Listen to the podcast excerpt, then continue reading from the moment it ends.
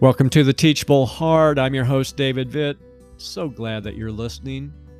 Have you ever encountered a skeptic who said something along the lines of this If God would just demonstrate himself, I would believe in him? It almost sounds reasonable on the surface, doesn't it? But has it shown to be true throughout history? As Moses prepared to be gathered to his fathers, he spoke to the Israelites one more time. He retold the people's 40 year journey after fleeing Egypt. He recounted the many times God had proven himself through visible signs. God had brought about the plagues against Egypt and parted the Red Sea. He brought manna from the sky and water from rocks. He led them daily by a pillar of fire or cloud. God's presence was demonstrated in mighty ways and in daily ways. What was the people's response? Let's allow Moses to summarize, and I'll be reading Deuteronomy chapter 1, verse 32. In spite of this, you did not trust in the Lord your God. My friends, God's visible signs did nothing to produce faith in men. But maybe things changed since Moses' day. So let's fast forward and consider Matthew chapter 12.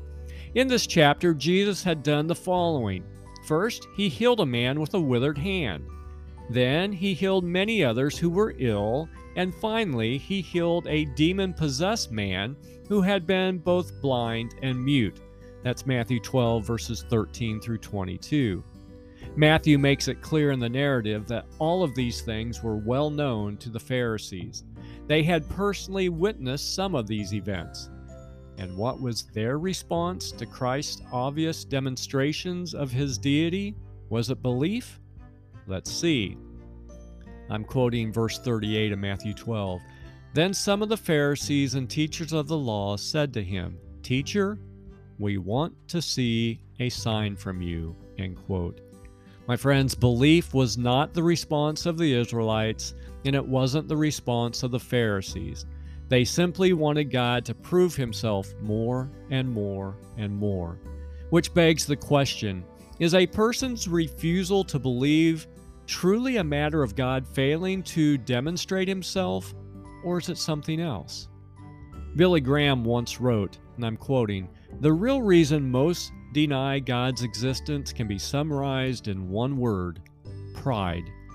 They want to run their own lives and they don't want anyone, especially God, to interfere with the way they're living. End quote.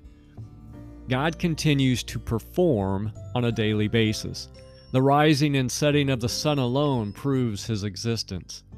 Is your pride keeping you from acknowledging that God is? Give it much thought, and until next time, keep the heart teachable.